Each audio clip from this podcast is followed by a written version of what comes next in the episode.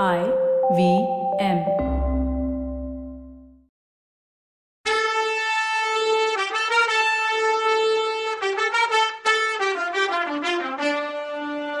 வணக்கங்க. நான் கவிதா பேசுறேன். வெல்கம் டு கதை பாட்காஸ்டின் பொன்னியின் செல்வன். இது எபிசோட் நம்பர் நூத்தி இருபத்தி ஏழு. சுந்தர சோழ சக்கரவர்த்தியோட உடம்பு மனசும் சில நாளா ரொம்ப ஓஞ்சிருந்தது புயல் அடிச்ச அன்னைக்கு அவர் தூங்கவே இல்லைன்னு குந்தவி சொன்னது நிஜம்தான். அன்னைக்கு பகல்ல அவர் மனசு சஞ்சலத்திலேயே இருந்துச்சு. மத்தியானம் சின்ன பழுவேட்டரையர் வந்து அவரை இன்னும் கொஞ்சம் கவலைப்பட வச்சுட்டார்.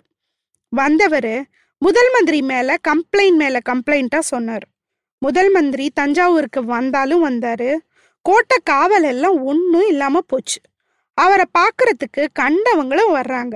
இதனால சக்கரவர்த்தியோட பாதுகாப்புக்கே தொந்தரவா இருக்குன்னு எல்லாம் சொன்னாரு சின்னவர். இதெல்லாம் கேட்ட சக்கரவர்த்தி தனக்குள்ள சிரிச்சுக்கிட்டாரே தவிர அதை பெருசா எடுத்துக்கல. ஆனா அதுக்கப்புறம் அவர் சொன்னதெல்லாம் அவ்வளோ ஈஸியா எடுத்துக்க முடியல சக்கரவர்த்தியால. அன்னைக்கு வெளியில இருந்து வந்த ஜனங்களுக்கும் வேலைக்கார படைக்கும் தெருவிலேயே தகராறு வந்துடுச்சுன்னும் அந்த நேரத்துல தான் போனதுனால அங்க எதுவும் நடக்கலன்னு சின்னவர் சொன்னார். முதல் மந்திரி மாதிரி ஒரு சிறந்த மனுஷனை டிசிப்ளின்ல பக்காவான ஆளை சோழ நாட்டிலேயே பார்க்க முடியாதுன்னு பேர் இருக்க. ஆனா சின்னவர் சொன்னதெல்லாம் அதுக்கு ஆப்போசிட்டா இருந்துச்சு. யாரோ ஒரு அம்மனிய கோடிக்கரையில இருந்து கட்டாயப்படுத்தி பலவந்தமா கூட்டிட்டு வந்திருக்காருன்னு பழுவூர் அரண்மனை பல்லக்கையும் ஆளுங்களையும் அதுக்கு யூஸ் பண்ணதாவும் எதுக்கு ஏன் யாருன்னு தெரியாமலேயே தான் எல்லாத்துக்கும் உதவி செய்ய வேண்டிய நிலைமையா போச்சுன்னு சொன்னார். அதோட இல்லாம இதனால ஏதாவது கெட்ட பேர் வந்துச்சுன்னா அது பழுவூர் குடும்பத்துக்கு தான் வரும்னு சொன்னார். கடைசியா இரண்டாம் உலக போரின் கடைசி குண்டுங்கிற மாதிரி பெரியவர் அரண்மனைக்கு ஒரு மந்திரவாதி அடிக்கடி வர்றதா கேள்விப்பட்டதாவும் அவன் இளையராணிய பார்க்க வந்ததால அவனை ஒன்றும் பண்ணாம இருந்ததாவும் அந்த அரண்மனைய கண்காணிச்சு சொல்ல ஒரு ஒற்றனை போட்டு இருந்ததாவும் அவன் இன்னைக்கு யாரோ ஒருத்தன் பொக்கிஷ அரண்மனை தோட்டத்துல பின்பக்கமா ஏறி குதிச்சத பார்த்ததாவும் சொல்லி குண்டு ஒன்ன சத்தம் இல்லாம போட்டார். ஒற்றன் உடனே சொன்னதுனால ஆளுங்களை அனுப்பி வச்சுட்டேன் அவங்க ஒருத்தனை கையும் களவுமா புடிச்சிட்டு வந்துட்டாங்க. யாருன்னு பார்த்தா அவன் முதல் மந்திரியோட பரம சிஷ்யன் நம்பின்னு தெரிய வந்துச்சு. எதுக்கு சுவரேறி குதிச்சான்னு கேட்டா அவன் பதில் சொல்லாம முதல் மந்திரி கட்டளைன்னு சொல்றான் சக்கரவர்த்தின்னு புலம்புனாரு. அங்க இருந்த ரவிதாசனை விட்டுட்டாங்க இந்த குண்டு வைஷ்ணவனால ஓட முடியாதுல்ல? அதான் புடிச்சிட்டு வந்துட்டாங்க. ரவிதாசனை புடிச்சிட்டாலும் அட போங்கயான்னு தோணுதுல்ல? சரி வாங்க. இன்னும் என்னென்ன கம்ப்ளைண்ட் லிஸ்ட்ல இருக்குன்னு பார்க்கலாம் சக்கரவர்த்தி இப்படிலாம் அனிருத்தர் பண்ணிட்டு இருந்தா கோட்டை பாதுகாப்ப நான் எப்படி பாக்குறது என் அண்ணனும் ஊர்ல இல்ல. அதனால உங்ககிட்ட சொல்ல வேண்டியதா போச்சுன்னு முடிச்சார் காலாந்தக கண்டர். இவர் சொன்னதை கேட்ட சக்கரவர்த்திக்கு இன்னும் குழப்பம் அதிகமாயிடுச்சு.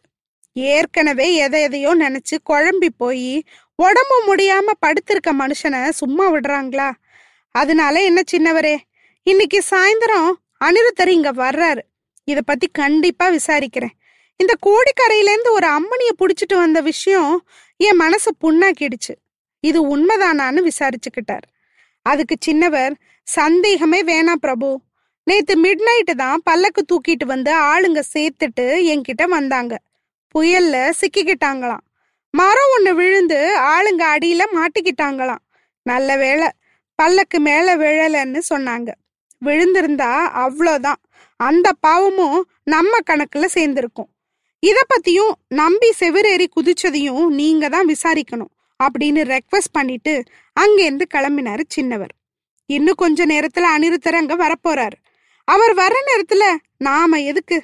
இருந்தா சம்பந்தா சம்பந்தம் இல்லாம அந்த மனுஷன் ஏதாவது கேள்வி கேட்டு வைப்பாரு.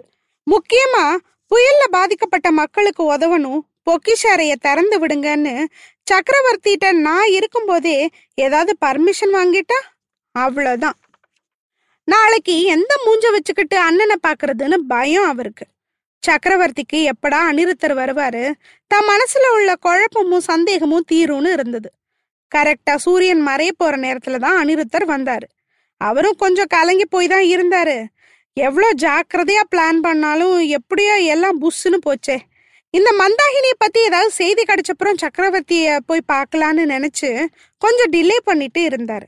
ஆனா மத்தியானமே நம்பி வந்து தர்ம சங்கடமா ஒரு நியூஸ சொன்னான்.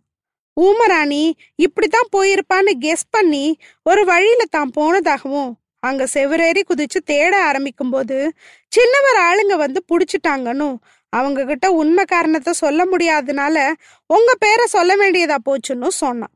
இத கேட்டதும் இந்த தஞ்சாவூர்ல இவ்வளோ அரண்மனை இருக்கும்போது இவ போயும் போயும் அந்த பெரியவர் அரண்மனைக்குள்ளையா ஏறி குதிக்கணும்? ஆள் விட்டு கூட தேட முடியாதே ஆனாலும் சமாளிக்கலாம். இப்ப பெரியவர் ஊர்ல இல்லாதது கூட நல்லதா போச்சு. அரண்மனையை சுத்தி காவல் போட்டு வைக்கலாம். அரண்மனைக்கு உள்ளேயும் எனக்கு ஆள் இருக்கு. அவன்கிட்டயும் சொல்லி வைக்கிறேன். இருந்தாலும் இந்த பூங்குழலியால எவ்வளோ பிரச்சனை பாத்தியான்னு அவன்கிட்ட புலம்புனாரு முதல் மந்திரி. அதுக்கு நம்பி சுவாமி பூங்குழலி குறுக்க வராட்டியும் ஊமராணி நம்ம கிட்ட வர்றது நிச்சயமே இல்லை. அவளை பிடிச்சிட்டு வர்றது எல்லாம் நடக்காத காரியம்தான் எப்பவுமேன்னா. எனக்கு ஒரே ஒரு நம்பிக்கை இருக்கு திருமலை. இத்தனை தூரம் வந்த மந்தாகினி தேவி சக்கரவர்த்திய பார்க்காம போக மாட்டான்னு. ஆனா இன்னும் சக்கரவர்த்திய பார்க்காம நான் டிலே பண்றது நல்லா இல்ல நீயும் அந்த பூங்குழலிய கூப்பிட்டுக்கிட்டு என் கூட வா. ரெண்டு இளவரசரை பத்தியும் இன்னைக்கு சக்கரவர்த்திக்கு சொல்லிடணும். சின்ன இளவரசரை இந்த பொண்ணு நேர்ல பார்த்து காப்பாத்துனான்னு அவ வாயாலேயே சொன்னா அவருக்கு இன்னும் கொஞ்சம் நம்பிக்கை வரும்னு சொல்லி கூட்டிட்டு போனாரு. அவர் சக்கரவர்த்தி அரண்மனைக்கு வந்தப்போ குந்தவையும் வானதியும் வாசல்ல நின்று இவருக்காக வெயிட் பண்ணிட்டு இருந்தாங்க. ஊமராணி இன்னும் கிடைக்கல அப்படின்னு இளைய பிராட்டிக்கு கவலையா இருந்துச்சு. அவ வேற பெரியவர் வீட்டு தோட்டத்துல பூந்துட்டதா சொன்னதும் அவ கவலை இன்னும் ஜாஸ்தி ஆயிடுச்சு. இதனால என்னென்ன பிரச்சனை வரப்போகுதோ தெரியலையேன்னு யோசிச்சா. அவ முதல் மந்திரி கிட்ட ஐயா பெரியவர் மாளிகையிலிருந்து வெளியே வர்றதுக்கு சுரங்க வழி இருக்காமே அது வழியா போயிட்டா என்ன பண்றதுன்னு கேட்டா. முதல் மந்திரிக்கு வந்தியத்தேவன் ஞாபகம் வந்துச்சு. அம்மா அந்த வழியை கண்டுபிடிக்கிறது அவ்வளோ ஈஸியா என்ன? எல்லாரும் வல்லவ மாதிரி அதிர்ஷ்டசாலியா என்ன? ஆனாலும் கோட்டைக்கு வெளியில ஆளுங்களை நிறுத்துறேனாரு முதல் மந்திரி. அப்புறம் ஆழ்வார்க்கடியானையும் பூங்குழலியையும் குந்தவையோட விட்டுட்டு சக்கரவர்த்தியை பார்க்க போனாரு முதல் மந்திரி.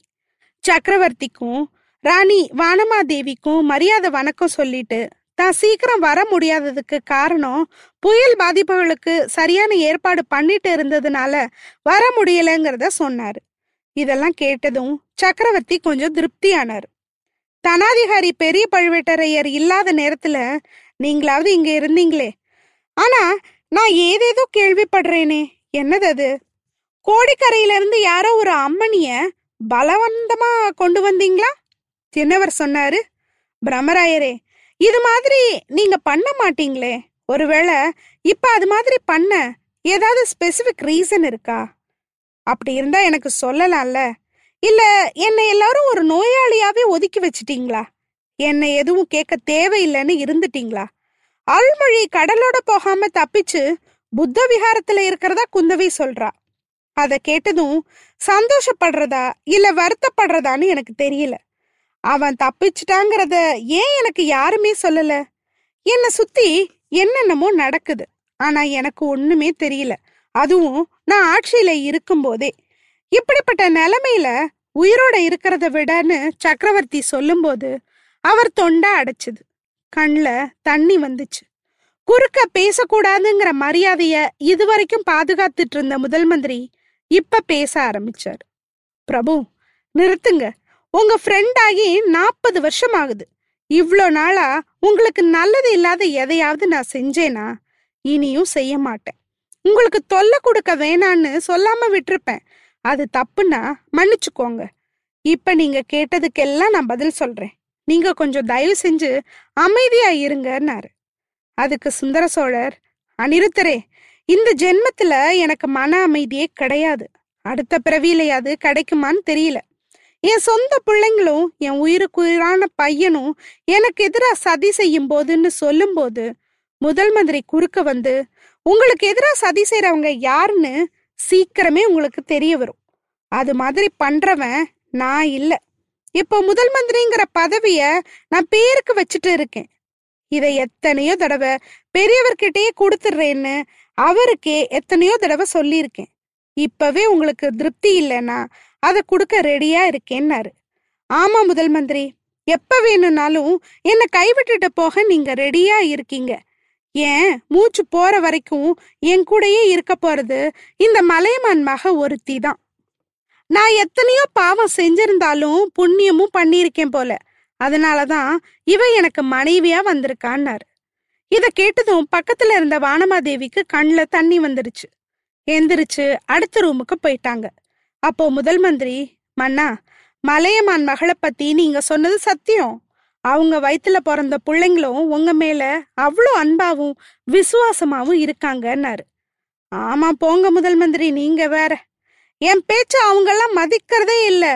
என் கட்டளையும் மதிக்கிறது இல்லை நீங்களும் அவங்களோட சேர்ந்துட்டீங்க போல. எனக்கு தெரியாம ஏதேதோ நடக்குது போல. அருள்மொழி கடல்ல மாட்டிக்காம தப்பி பொழைச்சு நாகப்பட்டினம் புத்த விகாரத்துல இருக்குது உங்களுக்கு முன்னாடியே தெரியும்ல? ஏன் என்கிட்ட சொல்லலன்னு கேட்டார். உடனே முதல் மந்திரி மன்னிக்கணும் பிரபு. இது நேத்து வரைக்கும் எனக்கே உறுதியா தெரியாது. இளவரசருக்கு ஆபத்து எதுவும் வந்திருக்காதுன்னு மட்டும் நம்பினேன். அவர் பிறந்த ஜாதகத்தை வச்சு ஜோசியக்காரங்க சொன்னது பொய்யாயிடாதுல்ல? அப்படின்னார். அதுக்கு சுந்தர சோழர் முதல் மந்திரி ஜோசியத்தினால வர்ற பாதிப்புக்கு ஒரு அளவே இல்லாம போச்சு. இந்த நாட்டுல இருக்க எல்லா ஜோசியக்காரங்களையும் நாடு கடத்த போறேன். அருள்மொழி ஜாதகத்தை வச்சு ஜோசியக்காரங்க சொல்றத வச்சுக்கிட்டு நான் உயிரோட இருக்கும்போதே அரியணையில ஏத்தி உட்கார வச்சிடணும்னு முயற்சி பண்றாங்க. நீங்களும் அவங்க கூட சேர்ந்துட்டீங்களான்னு கேட்டாரு.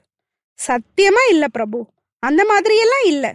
அதுக்கு பதிலா அருள்மொழி சோழ நாட்டுக்குள்ளேயே வராம இருந்தா நல்லதுன்னு யோசிச்சேன். இலங்கைக்கு போனப்போ அதை தான் அவர்கிட்ட சொல்லிட்டு வந்தேன். ஆனா நான் இந்த பக்கம் வந்தப்புறம் பழுவேட்டரையரோட ஆளுங்க அவரை கைது பண்ணி கூட்டிட்டு வந்திருக்காங்க.